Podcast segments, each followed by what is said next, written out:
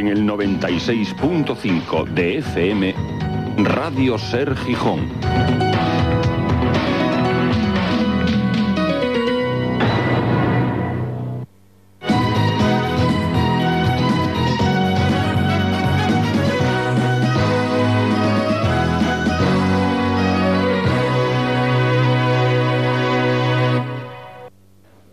Buenas tardes y bienvenidos al resumen de lo que ha sido 1997 para el deporte asturiano. En los próximos minutos vamos a repasar los acontecimientos y voces más destacadas de un año que deja al Sporting plato fuerte de este resumen a las puertas de la segunda división. Las declaraciones más sonadas, las noticias, las marcas, los récords, todo en un programa dedicado al recuerdo. Les habla Juanma Castaño, que les saluda en nombre de la redacción deportiva de Ser Gijón. Empezamos.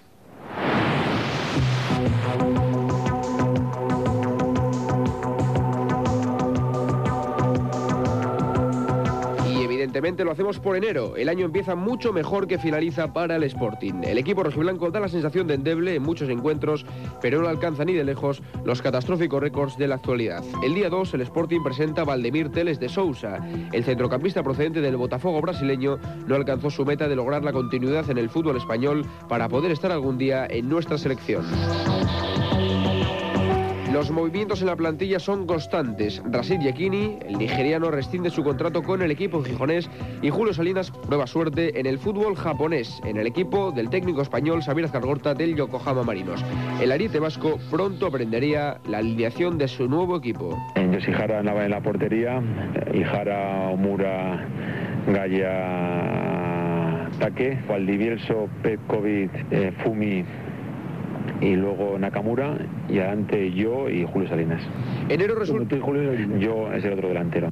Enero resulta ser un mes polémico por el aplazamiento del encuentro Sporting Betis. Los sectores más críticos de la afición sportinguista acusan a Fernández de carecer de fuerza en Madrid y declaran entre comillas al Betis equipo non grato. Más tarde se le podría haber declarado hijo adoptivo de esta ciudad. Esto ocurre en la Liga. En Copa del Rey es en este mes cuando caen los dos primeros asturianos. El Sporting lo hace en casa frente al Español y el Oviedo en San Lázaro contra el Compostela de Fernando Vázquez. Por cierto, el Sporting consigue su victoria 400 en Primera División. Lo hace en Vallecas ante el Rayo. Partidazo de Leviakov y primera vez que salva la cabeza un cuestionado ya Benito Floro. Además, primer derbi de la temporada 96-97, día 26 en el Molinón, Sporting 0, Oviedo 0, después de un polémico arbitraje de los Santos Omar. Al día siguiente de este encuentro se monta un buen follón a causa de los 14 aciertos que tienen en la quiniela los jugadores rojiblancos. El problema no son los aciertos, sino el signo que había en la casilla correspondiente al Sporting Oviedo. X2. Luna carga con todas las culpas y es a partir de aquí cuando comienza su tortuoso camino con la camiseta rojiblanca. La noticia alcanza nivel nacional y los telediarios la presentan como una de las más curiosas del año.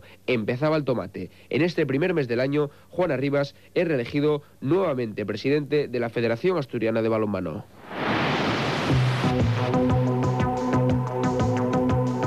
Nos vamos con febrero. Tras la marcha al Sevilla de Herminio Menéndez se crea un vacío de poder en la dirección general del Sporting. El club gijonés prefiere suprimir este cargo y crear el de gerente. Se solicitan los currículums de los aspirantes. De ahí sale el nombre de Alfredo García Amado, persona joven y con experiencia profesional, por ejemplo, en una multinacional importante como es la Ford, entre otras muchas distinciones que había en su carta de presentación. Estalla la crisis en el Club Natación Santa Olaya. Carlos Carrero y su hijo, entrenadores de la entidad, se enfrentan al nuevo presidente, Genaro Ambos técnicos terminan abandonando Santolaya y con ellos se van los nadadores más destacados. Estas fueron las voces de la polémica. Escuchamos en primer lugar al presidente Genaro Prendes. Desde luego la situación está muy retorcida, muy, muy enconada y con muy mala solución. Desde luego las relaciones ya no pueden ser las que eran, ni mucho menos. Eh, ellos han decidido tomar el camino de la fuerza o de la, o de, la beligerancia en el caso de un intento de arreglo de contrato laboral que no les gustaba que lo ofrecía, que está en su perfecto derecho de que no les gustase, lo lleva a magistratura y en vez de esperar a magistratura utiliza, pues digamos, la fuerza que también es, eh, lícito en el trabajo, utilizar las manifestaciones y las huelgas ahora arrastrar una caída a todos los deportistas, a la Nación Santolaya y al propio club, pues no sé si es tan lícito, desde luego para mí no lo es. Esta es una parte de la polémica, la otra, Carlos Carnero.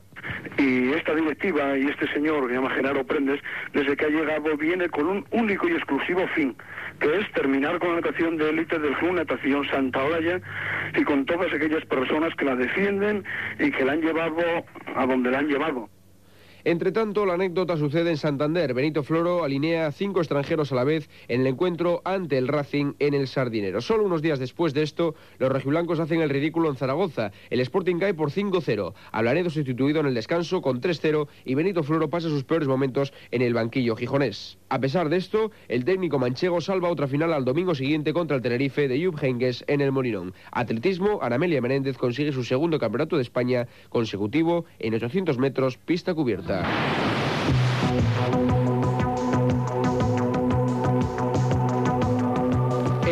mes del año se inicia con una escandalosa actuación de Rodríguez Martel en el partido que el Sporting pierde contra el Betis en Gijón y que había sido aplazado en su día. El club gijonés convierte a Sergio en el jugador más caro de su plantilla con una cláusula de rescisión de 2.500 millones de pesetas. El avilesino firma un contrato por siete campañas. Ahora, esta honrosa distinción la ocupan hombres como Kucharski y Kosolavov. Empieza la era digital. El Sporting debuta en las retransmisiones de pago por visión en el partido contra el Sevilla en el Sánchez Pizjuán. Los bares de la ciudad quedan colapsados y muchos de ellos tienen que cerrar sus puertas. Canal Satélite Digital incrementa cada día a ritmo más vertiginoso el número de abonados. El Sporting pierde este partido frente al Sevilla y después de esta derrota el presidente José Fernández sale en defensa del entrenador Benito Floro. Además condiciona su futuro como presidente del Sporting al de Benito Floro como entrenador. a lo mejor lo que voy a decir puede sonar a cierta no sé, a cierta soberbia, ¿no? No quisiera que se me interpretara así en ningún caso.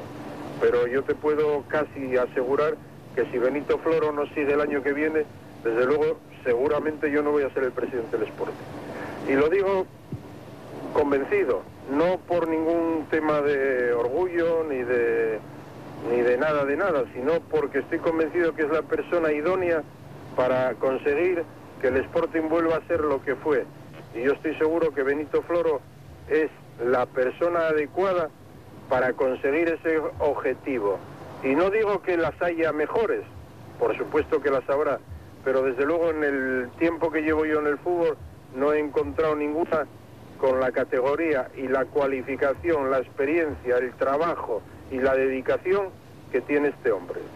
El Oviedo, que hasta ese momento parecía ver los toros desde la barrera, se mete en zona peligrosa tras perder en casa contra el Rayo 0-2. Natación, la gijonesa Eva Piñera se proclama campeona de España en 50 metros espalda y Kimbo Vallejo dirige su primer entrenamiento en el Club Natación Santa Olaya. Baloncesto, el Gijón Baloncesto se proclama campeón de la fase regular de la Liga LEP. Sensacional trabajo de Luis Casimiro Palomo en su primer y único año como entrenador del conjunto gijonés. Cierto, no queremos despedir este mes de marzo sin recordar las palabras que Jorge Valdano concedió a esta emisora, a Radio Ser Gijón, en una entrevista antes del encuentro entre el Sporting y el Valencia en el Molinón. El técnico hispano-argentino advertía uno de los males existentes en nuestro fútbol. Lo que ocurre es que ahora hay un, un, un mensaje muy eficaz en su demagogia que apela al sacrificio, a la disciplina, a la palabra trabajo, eh, que complace mucho al, al, aficionado, pero que no tiene nada que ver con la esencia del juego. Eso es fácil de percibir. O sea, eh, a los entrenadores cuando vamos caminando por la calle nos dicen cosas como Valdano, mete la escaña. Eh, ese tipo de, eh, mensaje que convierten al entrenador en un capataz o casi en un verdugo de, los jugadores, no sé por qué, pero prestigia a los entrenadores. El día 16 de abril y tras la derrota en la Catedral frente al Athletic por cuatro goles a cero, cese fulminante de Benito Floro. Así se mostraron los protagonistas. En primer lugar, el hombre que cogió el equipo, Miguel Montes. Bueno, ten en cuenta de que esta liga se está moviendo a unos niveles de, superestrellas, por decirlo de alguna forma, ¿no?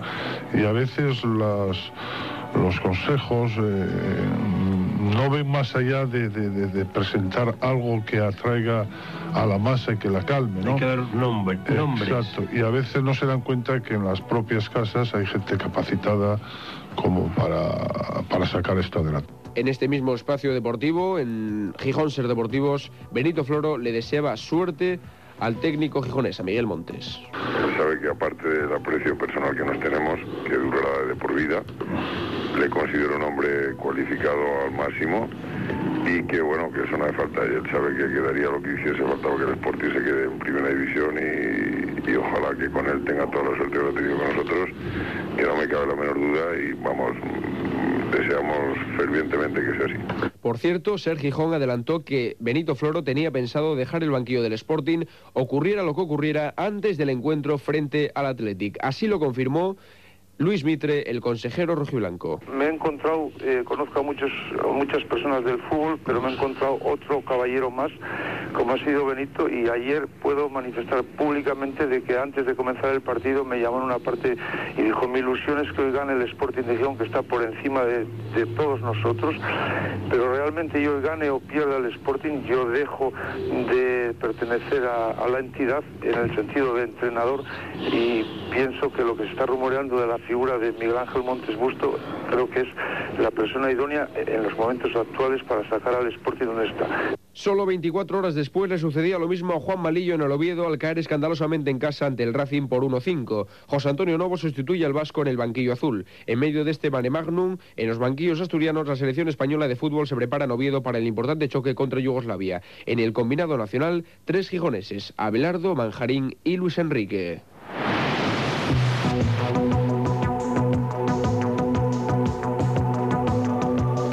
Es el mes en el que el Sporting inicia un camino hacia la salvación en primera. El conjunto rojiblanco vence al Hércules de Quique Hernández en el Molinón y gana en el Villamarín al Betis. Este fue uno de los partidos más extraños de la temporada. La afición bética deseaba el descenso del Sevilla y para ello animaba a los gijoneses para que estos salieran del pozo. No solo eso, sino que los jugadores verdiblancos se mostraban excesivamente torpes durante el encuentro. Al final 0-1, gol de Cherichev y el Betis, como decíamos antes, bien merecía ser nombrado club adoptivo de esta ciudad. Thank you. Además de la alegría por la recuperación deportiva del Sporting, tuvimos que sufrir la de decepción del Gijón Baloncesto. El equipo entonces de Luis Casimiro Palomo no pudo conseguir el ascenso a la tan deseada Liga ACB, al caer en el quinto partido del playoff ante la Andorra. Después de dos prórrogas y con más de 7.000 espectadores en el Palacio de los Deportes de la Guía, llegó el final de un sueño para el conjunto gijonés. Así lo recuerda el que era su entrenador, Luis Casimiro Palomo. Mucha ilusión porque había un gran ambiente y durante el partido, bueno, pues eh, con muchísimas ganas de agradar pues era un momento histórico. Y bueno, al final, pues mira, fue una tremenda decepción. En natación, Eva Piñera vuelve a ser protagonista. La nadadora gijonesa se proclama de nuevo campeona de España, esta vez en 50 metros espalda. Ciclismo, el corredor del Banesto, Fernández Ginés, gana la Vuelta Ciclista Asturias que tuvo un Abraham Olano, la principal atracción para todos los seguidores españoles. Balonmano, el Universidad Naranco de Oviedo retorna a la Liga Sobal. La pasión por este deporte es cada día mayor por la inminente boda de la infanta Cristina e Iñaki Urdangarín, jugador del Fútbol Club Barcelona y de la selección española. Y más alegrías de este mes, el Sporting B consigue el campeonato de su grupo en la segunda división B. El filial rojiblanco, con un fútbol que llegó a ser elogiado por el mismísimo Fabio Capello, que presenció en la ciudad deportiva el encuentro entre el Real Madrid y el Sporting B, no conseguiría más tarde el ascenso a la segunda división.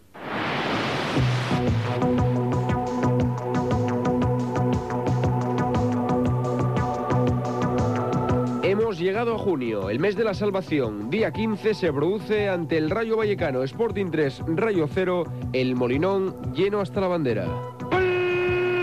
del Sporting! El Sporting se queda en primero. Impresionante, Miguel. Muy bien, no, muy feliz, muy feliz, no, no más no te puedo decir.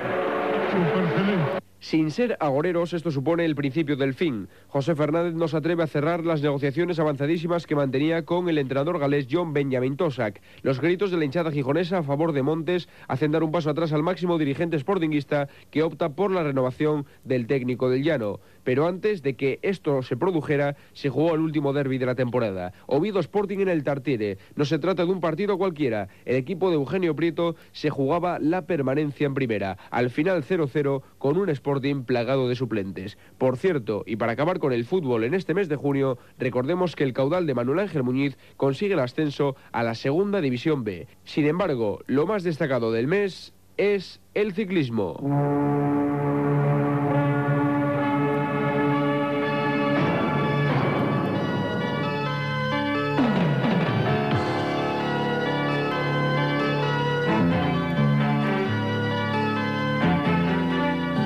Este es el mes de la bicicleta y más concretamente de dos ciclistas gijoneses. Coque Urias adjudica la vuelta a los valles mineros y Chechu Rubiera se convierte en uno de los grandes protagonistas del Giro de Italia. Es quinto en una contrarreloj, vence la etapa reina, acaba cuarto en la durísima etapa del Mortirolo y termina décimo en la general. Así lo recuerda el protagonista. Me encontré pues con los mejores disputando una gran vuelta y el hecho de haber conseguido la victoria de la etapa reina pues no solo me daba pues una gran una gran moral para seguir para seguir pues eh, entrenando cuidándome y sacrificándome sino que además pues me hacía sentirme pues un, un buen ciclista no Cerramos este mes de junio con otra satisfacción. Nos llegó desde Francia y también tiene como protagonista a un asturiano. El tenista obetense Galo Blanco logra llegar a los cuartos de final de Roland Garros. Además, en La Haya, Silvia Lencina se proclama campeona de Europa en la media maratón para veteranos.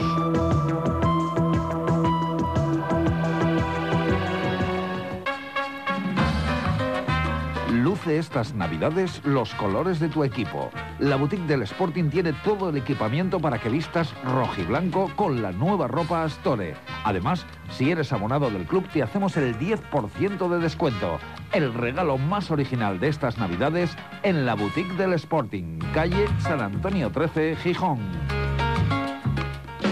Ingenieros y Café San Pedro se unen para hacerte pasar la mejor noche vieja de tu vida. Ya conoces nuestras fiestas y esta superará a todas las anteriores.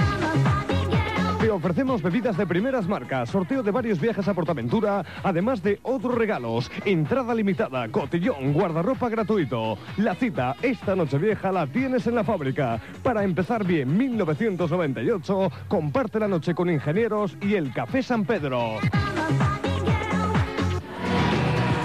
Estas navidades están llenas de colores. Descúbrelos en Don Algodón. Ven a probarte toda la moda de invierno. Te esperamos en nuestra nueva tienda. 200 metros cuadrados con la ropa que se lleva y los trajes de fiesta que más te gustan. Don Algodón, planta C del Centro Comercial Los Fresnos.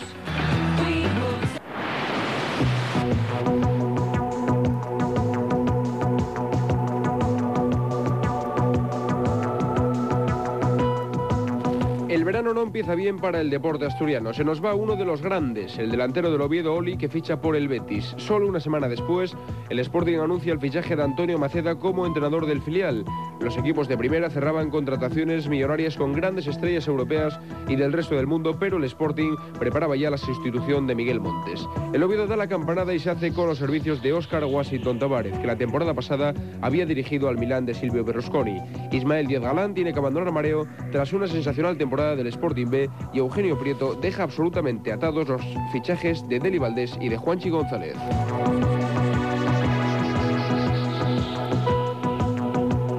En otro apartado, el alcalde de la ciudad, Vicente Álvarez Areces, inaugura la Casa del Deporte en los Bajos del Molino. Nos vamos con agosto. El día 3, el Sporting presenta al polaco Gucharski. Lo hace en la Feria Internacional de Muestras. Y el Oviedo a Joyce Moreno. Al día siguiente, presentación oficial del Sporting en el Molinón. 12.000 personas en las gradas. Esto sí supuso el principio de un desdichado cuento cuyo final está aún por llegar. El ambiente extenso y los aplausos escasos. Todos los gritos de apoyo van dirigidos a Montes y al futbolista ruso Dmitry Cherisev. El más abroncado, como se esperaba, José Fernández. Este es un resumen de su discurso. El sonido de fondo es la bronca que las palabras del presidente despertaban en las gradas. Escuchen.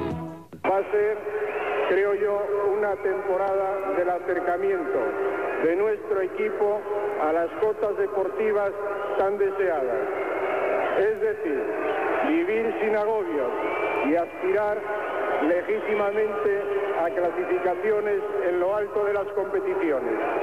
Se está dirigiendo todo el camino hacia la consolidación de nuestra identidad. Es largo, pero estoy seguro que merece la pena.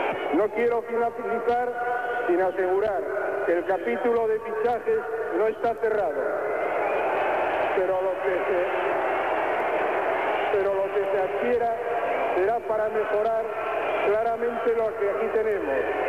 De una calidad extraordinaria. Las palabras en la presentación del presidente José Fernández. Las derrotas en pretemporada también fueron lo más habitual. El Betis adjudica el trofeo Villa de Gijón al ganar en el Molinón al Sporting por 1-3. Este fue, por cierto, el primer partido en Asturias de Oli tras su marcha del Oviedo. Las dudas empiezan a ser cada vez mayores en todos los estamentos rojiblancos. La derrota en el Lema Cuervo ante el Celta en Ribadeo por 3-0 es solo una muestra más de la imprudencia temeraria que se estaba cometiendo en la confección de la plantilla. El Oviedo ficha Pompey de Boca Juniors y el Sporting se preocupa por ampliar y mejorar los contratos de los más jóvenes. Llega el desconocido Kosolapov y sorprendentemente se pagan 200 millones de pesetas al Valencia por Poyatos que firma por tres años. La crispación cada vez es mayor en el sportinguismo. El conjunto rojiblanco cierra el capítulo de fichajes con la incorporación del lateral catalán y procedente del Barça B, Mingo, que jugará con el dorsal 28. La pasada temporada, recuerden, se había dicho que se quería tener una plantilla no demasiado extensa. Repetimos, dorsal 28 para El día 31 de agosto empieza el fútbol, vuelve la liga.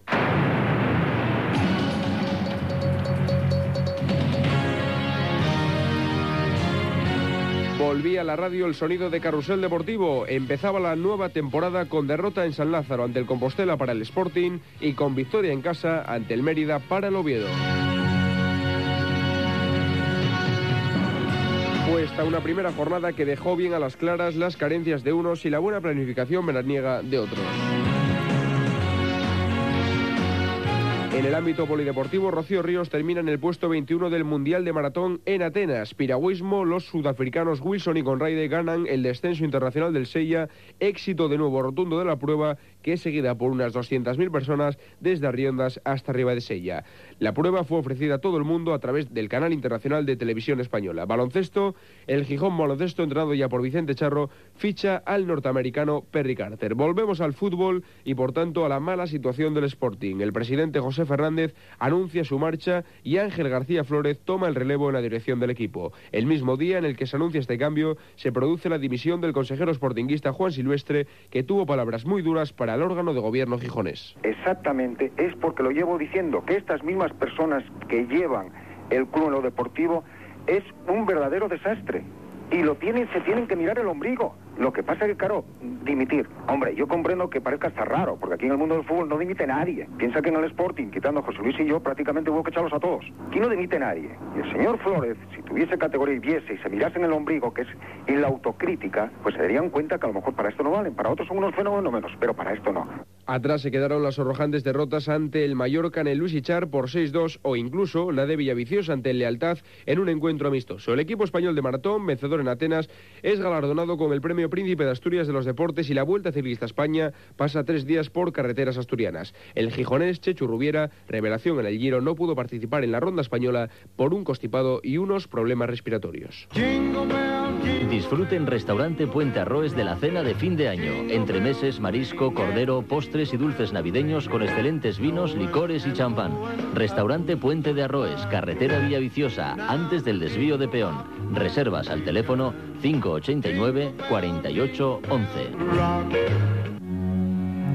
La Asociación de Hostelería de Gijón les anima a degustar hoy domingo el menú de los inocentes, moros y cristianos, bacalao y frisuelos con manzana. Pruébelo en Restaurante Club de Golf La Llorea, La Llorea, Deva, Bar Restaurante Benita, Marqués de San Esteban, Club Hípico Astur, Carretera de Viesques, Asociación de Hostelería de Gijón, calidad y prestigio a su servicio.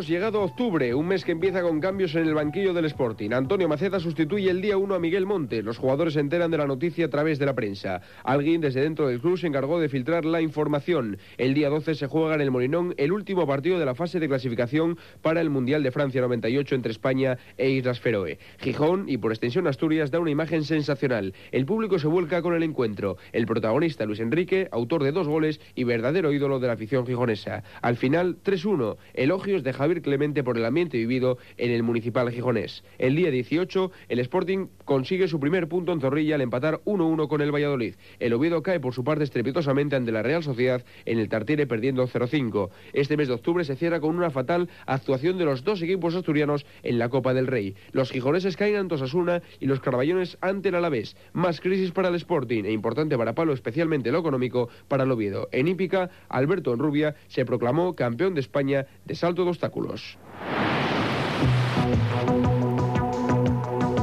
Noviembre empieza con el hasta el momento único derby de esta temporada en el Molinón. El Oviedo gana en uno de los mejores partidos del equipo rojiblanco. Fernández mueve ficha ante el inminente movimiento de la denominada Junta de Salvación que en su origen estuvo formada por Vegarango, Calvo y Plácido Rodríguez Guerrero. La jugada de Fernández consiste en el fichaje, entre comillas, de Manuel Vegarango. Bueno, pues nada, yo quiero dejar claro una cosa. He tomado una decisión con todas las consecuencias y ha sido una decisión mía personal. Lo anterior y lo pasado es historia, no vale. Lo importante, eh, hay, que, hay que pensar todos con la frialdad, dijo, lo importante es intentar que el Sporting salve la categoría. Y eso es lo que tiene que unirse todo el sportingismo. Y todos debemos ser conscientes de eso. Las guerras en estos momentos son malas. Y no miremos atrás, miremos adelante. Vegarango debuta como consejero delegado de la entidad en el partido ante el Zaragoza en el Molinón. Solo un día después de esto, el dirigente gijonés anunció cambios inminentes en la tertulia del restaurante El Puerto se está estudiando y de hecho habrá que hacer cambios porque así no podemos seguir.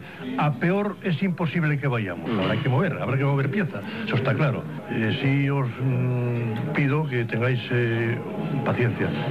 Habéis esperado mucho, esperarlo poco, pero que indudablemente que hay que mover piezas y con criterio, eso está claro. y con criterio.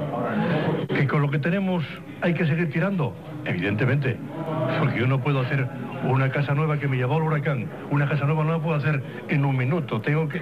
Pero ahora que hay que empezar a moverse y además todos, todos y además con el interés y, la motivación que requiere y que no esté dispuesto a esta tarea, tanto profesionales que juegan como que no juegan, ya saben lo tienen que hacer. Marcharse, ahí queremos hombres con ideas y con voluntad. Estas declaraciones a Radio Sergijón fueron portadas en los tres periódicos asturianos que ante las palabras de Begarango vaticinaban la proximidad del cese de Antonio Maceda como entrenador del Sporting. Ante todos estos movimientos, el club se preocupa por reforzarse y llega a Gijón el argentino Roberto Trota. Estas son las palabras que pronunciaba el nuevo jugador del Sporting a su llegada al aeropuerto de Asturias. Es una posibilidad muy grande de volver a jugar en un fútbol muy competitivo y y bueno, si le puedo dar una mano y seguramente es que lo que vamos a intentar de ahora en adelante es para que el Gijón salga del lugar donde está. Novoa es presentado como director deportivo de la entidad, aunque la función futura de este viejo conocido para los seguidores del Sporting es la de entrenador del primer equipo. Juan Fernández Esperal y Antonio Veiga se incorporan al Consejo de Administración Sportinguista.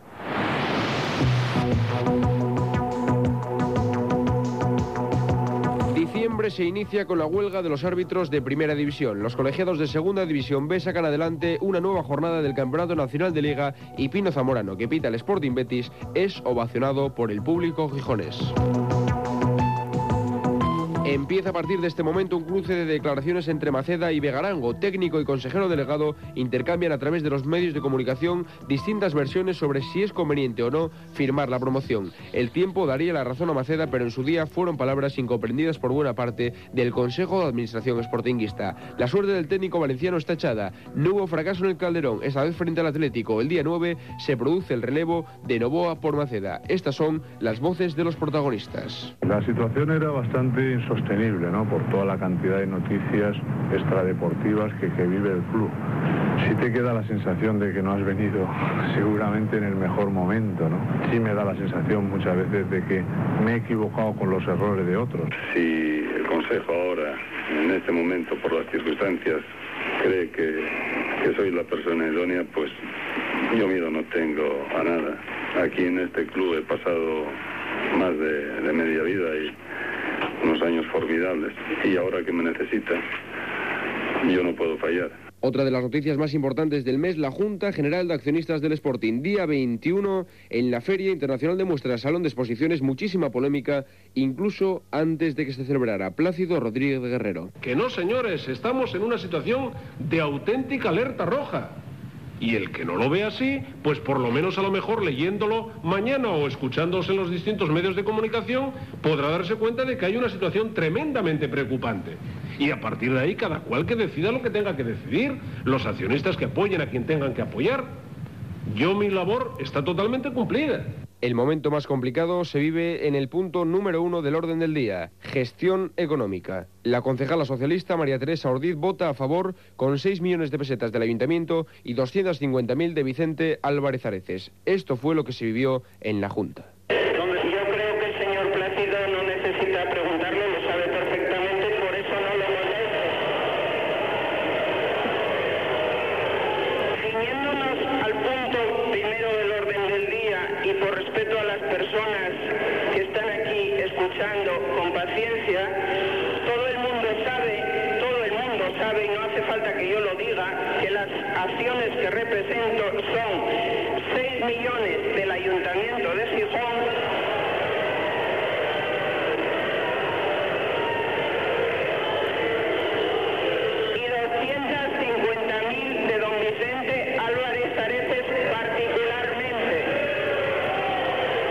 Al final, el Consejo sacaría adelante la junta más difícil desde la reconversión del club en sociedad anónima. En el apartado deportivo, el año termina mal, muy mal para los dos equipos asturianos de primera división. Además, José Antonio Pujante fue la gran atracción de la Semana Internacional de Montaña y el fútbol asturiano se volcó con Rogelio García, que perdió a su esposa e hija en un accidente de tráfico. No sería la única mala noticia de este mes de diciembre, ya que ayer mismo el primer deportista olímpico asturiano, el esquiador gijones Jesús Suárez Valgrande, falleció en el Hospital Central de Asturias, en Oviedo, a los 85 años tras una larga enfermedad.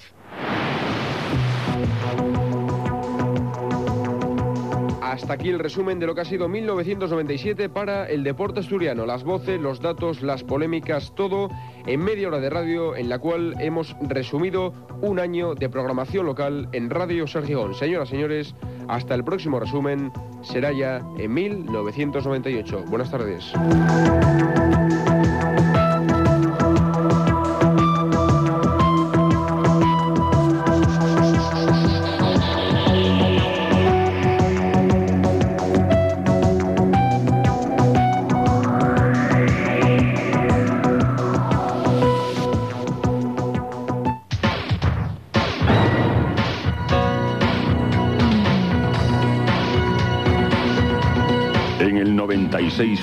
96.5 de FM, Radio Ser Gijón.